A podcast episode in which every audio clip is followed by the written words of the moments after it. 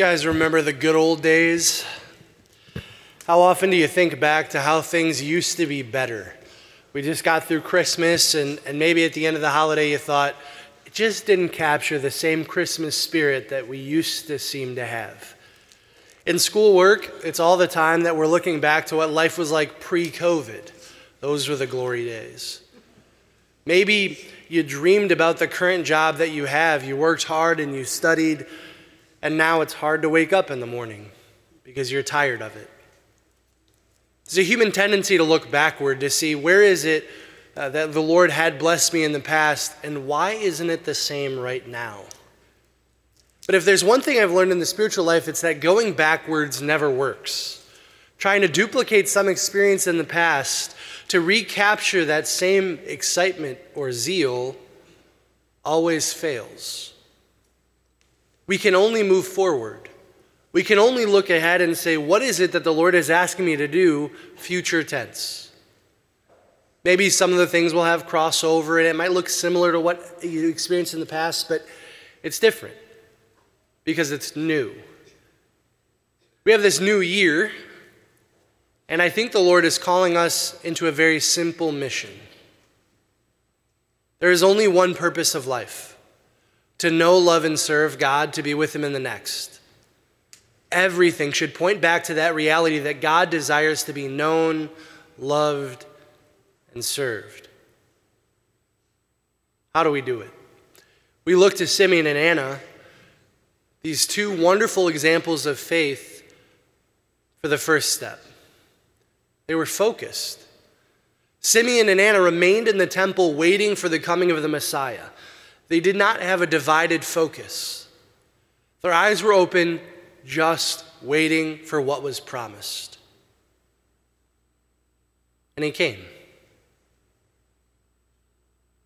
That's the call. To recognize that the God of the universe has called us to this mission to know, love, and serve him. One of the gifts of humanity is that all of our experiences are different.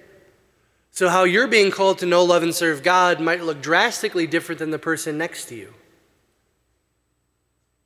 We have to ask Him Lord, we have a brand new year. And I know that I have a desire to know you, love you, and serve you, but how is it that you're asking me to do it? How is it that you're calling me into that same focus as Simeon and Anna? In this Mass, I invite you to ask him that question. For some of you, he might ask you to carve out a little bit more time for prayer. Maybe he'll ask you to write a letter to a friend that you've been putting off. If you haven't read in a while, maybe he'll ask you to pick up a book. Whatever those simple actions are, they're worthy of saying yes to. Because in choosing to be faithful to that mission of knowing, loving, and serving God, we are made whole to the point where our current moment becomes the good old days.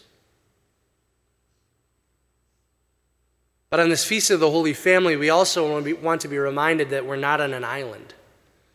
It's not like I have to keep my head down and block everything out and just push forward. Instead, I think God has, has a desire to build a community around us that supports us in serving that one mission. Jesus, Mary, and Joseph loved the Father's will, and they strive to serve that will as individuals and as a family. So, that support system might be your immediate family, it might be friends, it might be your wonderful priest here at St. Bridget's. But I know that the Lord doesn't desire us to sort of navigate this mission alone. So it's a, new year, but it's the same mission. He's created you with a heart that can know, love, and serve in a unique and beautiful way. And He's provided you a family of faith that desires that for you. So as we come to the table of the Lord where bread and wine become the body, blood, soul, and divinity of Christ, we thank Him. We thank Him for the generosity of this past year. We thank Him for the generosity of allowing us to be a part of His life and His mission. As we look to the Holy Family, we thank Him most of all that we don't do it alone.